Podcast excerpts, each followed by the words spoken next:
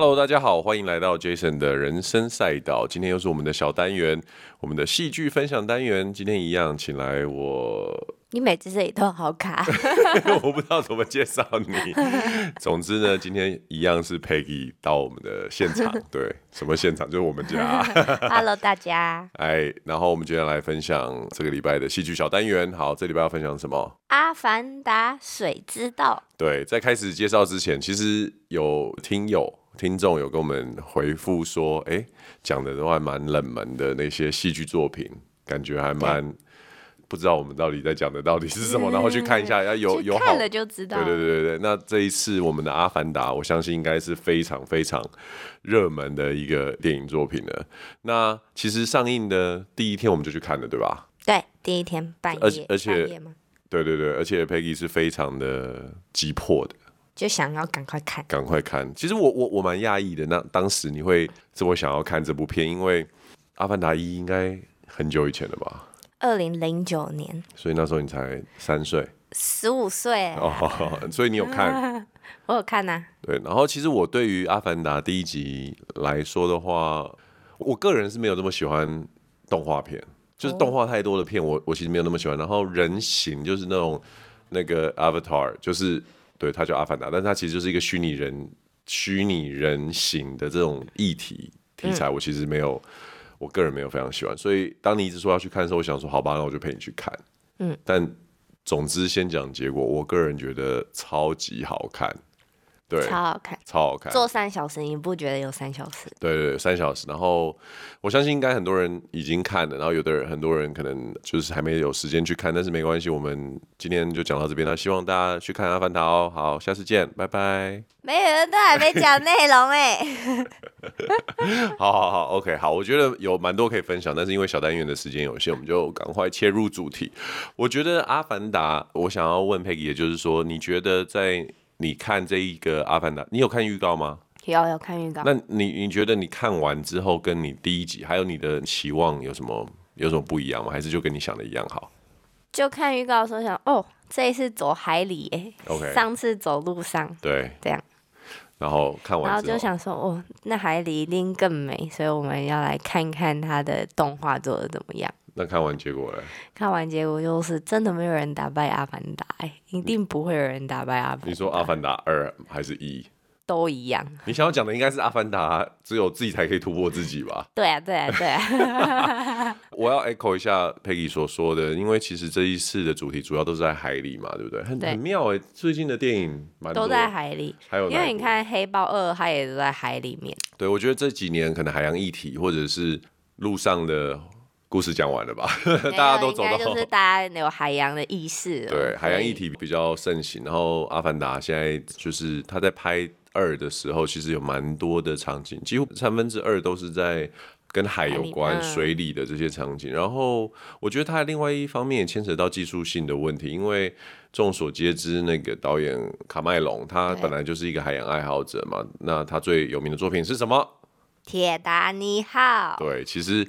他从《铁达尼号》之后，其实陆陆续续有一些作品，那也都跟海洋有关。他甚至拍了一部纪录片，是自己开了那个潜艇去找铁达尼号沉船的这个遗骸的作品。所以，其实他对于海洋，还有在海里面、水里面做拍摄跟演员的互动，非常的了解。那他累积的这些能量呢，基本上就在《阿凡达二》中就整个迸发出来。那你觉得，对啊，为什么？你会觉得这么好看，跟海洋的水里面的拍摄让你发现什么，让你觉得很好看？就其实就是你在你看它里面。所有显现出的海洋，就是其实都跟我们在看海里面的生物很像，然后就是真的就是哦，海真的是一个很宁静、很漂亮的地方。然后它其实里面有很带到很多海洋生物的环保议题啊，其实真的会有，就是大自然的生物，我们不要去破坏它，或是呃一些跟水共存这件事情。Be like water。对，其实我个人回到我刚刚所说的，就是说我没有很喜欢动画跟这些很多电脑 CG 的片的原因，因为都是有一种假假的感觉。但是我记得那天看完，我跟 Peggy 讲的意思就是说，哇塞，我觉得真的非常的像真的。就是我觉得这不是一个虚拟出来的世界，还有这些不是虚拟出来人种的感觉。那我特别要强调的就是说，因为网络上一直有很多的影评啊，然后都一直在说，最好的观影体验就是找到你能去到设备最好的电影院去看。对，有 IMAX 就去看 IMAX。对，我们是看 IMAX 版本哦。然后我必须要说，这不是推销手法。这是真的，真的，会很震撼，觉得哇，我可能就在海里面。对，那我觉得《阿凡达》的那种哇哦的感觉，不是来自于它有很多绚丽的东西，它也有，但是我觉得更让我惊讶的是，它已经有办法拟真到一个程度。也就是说，《阿凡达》它并不是真正的人类嘛，但是其实我觉得在表情捕捉这个技术上面，他们已经做到一个非常。我觉得人眼我已经分辨不出来了，因从哪边可以看得出来呢？是很多人跟人之间互动，在正常世界里面会互动的那种潜台词哦，读空气中的语言。嗯、其实你很少在这种无论是动画片啊，或者是虚构的世界中出现，因为那些细微的表情，还有眼神，还有脸部的抽蓄，很难。因为通常动画片可能就会是哦很夸张的动作，很夸张的表现，让大家去发现，哎，他现在的情绪是什么，或是他现在想干嘛。对。但在《阿凡达》里面，他们是那种就跟人一样，就是哦一个眼神，然后就觉得哦他想要干嘛，还要跟对方讲什么。对对。然后我觉得各位男性观众，真的你完全会在里面看到，就是说，如果你们都是就是有老婆或者有女朋友的话，小心讲话。你其实是会发现，我跟你说，世界上无论东方西方，然后地上海里，真实虚拟的男人都一样，每个人的求生意志都非常的强。对，哎、欸，但里面的妈妈们跟女性们，就是她饰演的是比较强势，就是里面的里面的两位妈妈都是那种很强悍的，然后很比较抓马一点。对，然后。哇，我觉得这部也是一个非常好的这个男性求生教科书的一个，就是也是一个对啊，亲情啊什么。对，那最让我震撼的，真的就是说，过去可能两年多三年，我都有一直在上一些表演课程啊，或者甚至有参与演出。然后我从来不会觉得我也可以从 Avatar，就是虚拟的这种，这个叫什么？虚拟的人是不是？他们叫特效演员。嗯学到演技，但是我觉得从《阿凡达二》里面，真的他们是有演技的，有有有。然后后来再回去看他们的那个动态捕捉的技术，才发现说哇，那细腻到其实脸上的 sensor 还有电脑去扫描脸部表情，包含眼珠跟瞳孔的这个改变，都是有有新的一个技术的突破。所以其实很多时候，一个眼神，好一个叹息，或者是眉头的一皱，我觉得在《阿凡达二》里面真的可以看到出他们跟人类的相似度已经非常的高，而且对于我们人类眼球捕捉就是形体来讲的话，我我觉得那三小时我真的一度觉得那个是真实的世界，只是我们还没去那个国家或者是那个国度跟那个星球这样子。嗯、OK，好，回到海洋这件事情，其实我跟 Peggy 都算是蛮喜欢潜水的的人。嗯，对，对啊，为什么现在潜水的这种主题好像越来越多了哈，这跟你在看的时候有说这跟什么自由潜水很像？对，他反正就是主角他们一家，然后就。去到了海洋部落，然后他们其实也是陆地人，就跟我们一样。对。然后，所以他们一到海洋部落的时候，他们在学习潜水啊，学习驯服海海里面的生物的时候，他们也是要学着闭气呀。然后，他们的闭气方式就跟我们在上自由潜水的方式一样，就是他会说：“哦，你就是要把心脏放得很慢，然后用腹式呼吸这种方式。”他就觉得哇。啊，我就跟我们在上自由潜水课一样嘛。我相信广大的那个听众有在玩潜水，就特别是自由潜水去看阿凡达，一定有一种我知道啊。然后这我会，这我会。而且我不晓得你有没有，但是我其实，在那一段的时候，我是有闭气的。我说你跟着一起闭气，我跟着一起闭气，有一种就是不由自主。而且很多时候，那个画面从海面上到海面下，就是他比如说抓着呃那个鲲呐、啊。啊，就是有很像，不是土困吗？对对啊，对啊，很像鲸鱼的那个，它从海上对很大只，从海上冲到海面下的时候，我都会不自觉的闭气。但就有一个点是说，哦，啊，的耳膜不用做平压哦，就是 就是那个潜水人就会想说，哦，不用做平压，哎，他们是免手平压的啊。哦，好啦，很哎，那个速度超快的。而且我觉得不同种族、不同 tribe 的人的设定，就是说山上在陆地上常常爬在树上的人，跟在海洋的构造就会不一样。构造真的就是会因为他们所需要就会有点不一样。嗯，我觉得这是一个蛮蛮有趣的小细节，特别是他们那个可以游泳的尾巴。还有那个，哎，他们手旁边有一个小蹼，小肌肉，就是会比较大块这样，但是它就是其实就是像蹼一样，可以帮助他们。其实我觉得这就像就是生活在海边的人类，他们的真的是可以天生的平压跟可能肺活量就会比较大。OK OK，, okay. 就会跟陆地生常生活的人不一样。OK，好。讲到它的科技，它的就是说这些技术，然后再来讲它海的生物。那我觉得有没有有一点我蛮想讲的，就是说，就是 family 的议题在《阿凡达》好像也非常的强调这样子。对，因为他其实里面 Jake 就是主角嘛，那他就有妈妈，就是那个肉乙饰演的妈妈。对，然后就是他生了三个小孩，对，他生了三个小孩，然后领养了两个，对，一个就是那个。第一集的那个博士生出来的，但里面不知道为什么她怀孕。对，对对对，反正就是她过世了，但是她居然肚子里面有个宝宝，然后就生出了一个女儿，但我们不知道爸爸是谁。对，到目前为止都还没有揭晓。对，然后还有一个是就是人类的养子，那那个叫 Spider，, 对对对，他好像就是在里面有说是上校的儿子，是不是？嗯、对。每次我看到 Spider，因为 Spider 是真实的人类，一直混在。阿凡达的中间，他有点像泰山的感觉啊！我那时候有跟你说，对，然后我觉得哇，就是说这个演员他的曝光其实是里面最高的，就是他的脸，他就一直出，一直出现，一直出现，但他其实就是对啊，上校的善良版，是吧？不是，我觉得这个到后面家庭这个议题，它的这条线走的有一点微妙，因为最后人类跟阿凡达终究不是同一个种族嘛。对。然后接下来会啊，我们已经爆雷爆很多了啦。好，没关系，反正我们这个频道就是会不断爆雷。那我觉得有一个议题反而是就是种族认同的问题。我觉得这个是唯一一个区块。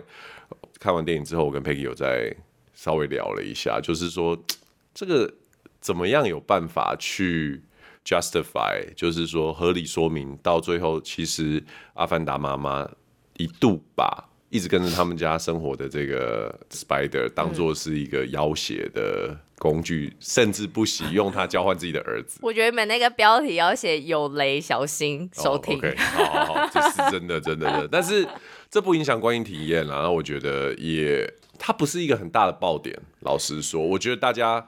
一开始看到人类混在阿凡达当中，一定就晓得说会有一些伏笔在。因为其实除了妈妈以外，其他的就是苏黎家的家人们，其实对 Spider 的接受度很高，就是觉得他就是一份子这样。但是妈妈对一开始好像就有一点对这个小孩子有点小小的排斥，就是会觉得哦，他反正终究也不是一个家。身为女性种类的人，你的想法是什么？你觉得，因为其实里面也有姐姐嘛，就是那个族群里面也有也有女生啊。可是为什么妈妈这个角色？你看，其实海族的妈妈对外来者，就是为什么妈妈也是会有个排斥？对，为什么？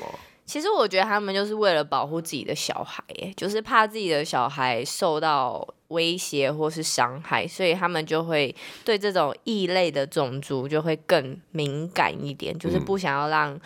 这些人可能伤害到自己的家庭或者什么，所以我就会说，这个在里面的妈妈们就是很 strong 啊，很强，就是很 drama 一点。其实我如果回到真实世界中的话，我其实会比较没有办法在一开始就会接受他在，就是把他当做是一份子，就是他就不是啊。我觉得我的心态会比较像妈妈，可是我不会到后面才表现出来。他其实一开始就有稍微表现，可是他接受了，让他留下来。啊，因为爸爸就会，你知道，爸爸一定会在旁边说，他就是小孩子啊，什么什么之类的。妈妈就等着看，说好啊，最后弟弟又怎样？对，但其实就是在里面没有很多妈妈跟那个人类小孩的互动。对，嗯、所以我觉得他后面有一个稍微有个 twist，就是说表示《阿凡达二》其实也不是最后一集啊，因为我们他其实已经上映之后，他就马上讲说我们三四五会在二零二四、二零二六、二零二八上映了。对，那这就是留下了一个伏笔，就是人类跟阿凡达。其实我觉得里面因为那个上校 Miles，他就是一开始所设定的这个反派嘛。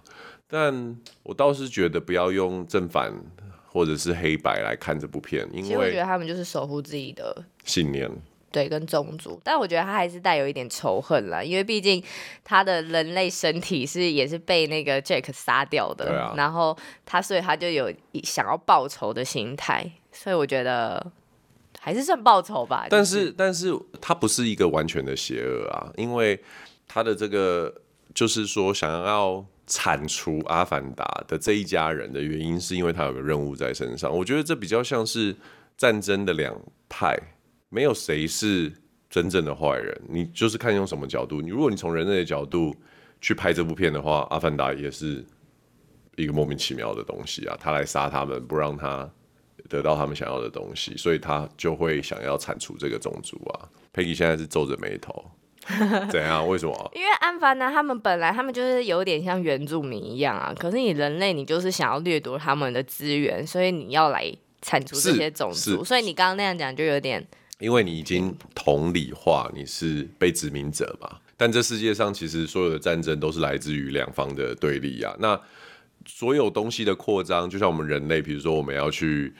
开采水源或者是石油来讲的话，我们一定会影响什么？比如说让一些，所以我们像我们现在在开采一些天然资源的时候，我们赶走的那些动物或者生物，他们我们也是一种掠夺者。是啊，那但是这就是会变成是会去做这些事情的人，不是每个都是邪恶分子啊。也就是说，推土机把这个树林推倒的人，他搞不好回家就是还是一个很善良的爸爸，甚至是一个在教会里面。带着大家一起唱歌的牧师，我不晓，我想只是说的是行为本身，并不是永远对当事人而言都是用邪恶在驱动。对，可是因为他第二集其实就很明显，那个上校就是来报仇，因为他就是要追杀那一家，他其实反而不是真的想要铲除各个种族，是他就是要追杀他们一家，所以是报仇意味很浓厚啊。是是是，是他后面帮助他的那些军方是想要掠夺资源，所以我觉得两个目的不太一样，是不太一样，所以也造成这样子的一个对立。可是我觉得都还算君子之争吧。哪有啊？你觉得没有啊？你觉得阿凡达很劣势就对了。他们就一直被赶杀，一直被赶杀啊。可是其实上校有很多机会可以把他的家人一个一个都咔咔咔。那我觉得上校就是野心太大，就是就他就是要引诱他爸出来，因为他就恨他爸啊，所以他就是要 Jake 出来啊。哦，所以你这么不喜欢上校哦？我不喜欢，你为什么要一直这样追杀？哦 这么单纯的种族嘞？好，我觉得在这部作品里面，我觉得这个上校，老实说，我有越来越没有那么讨厌他。一开始他就是绝对的坏人，可是他有一些小细节，比如说他的执念，还有他不太会去，就是他虽然抓了他的家人，可是到了最后，他还是不会太迁怒于这些人。我觉得这有一点是因为他可能知道那个 Spider 是他儿子。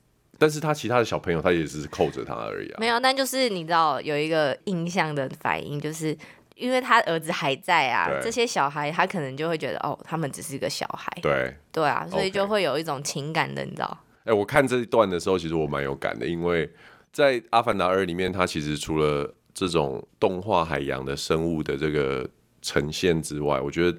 人性啊，回过头来讲，还是说我刚刚提到，不论是他们表情捕捉，所去呈现的那种空气中的氛围，另外一个是我觉得他对人性用虚拟的人物去展现人性的这一个呃叙事手法，是我非常喜欢的，所以就会有一种很温暖的感觉吧。但虚拟人物展现人性，这很多动画都有啊，哦、只是因为他可能阿凡达比较拟真一点，所以你会有更多的情绪反应。但是对啊，动画很多都有讲。亲情啊，好，所以基本上《阿凡达》这部片让我觉得呢，在就是这个虚拟架构的世界当中，然后很拟真的去把人性呈现出来，这是我很喜欢关于《阿凡达二》这部片的一个很重要的地方。好，那这一个礼拜的 Jason 人生赛道呢，戏剧小单元就到这边结束喽，我们下礼拜见，拜拜。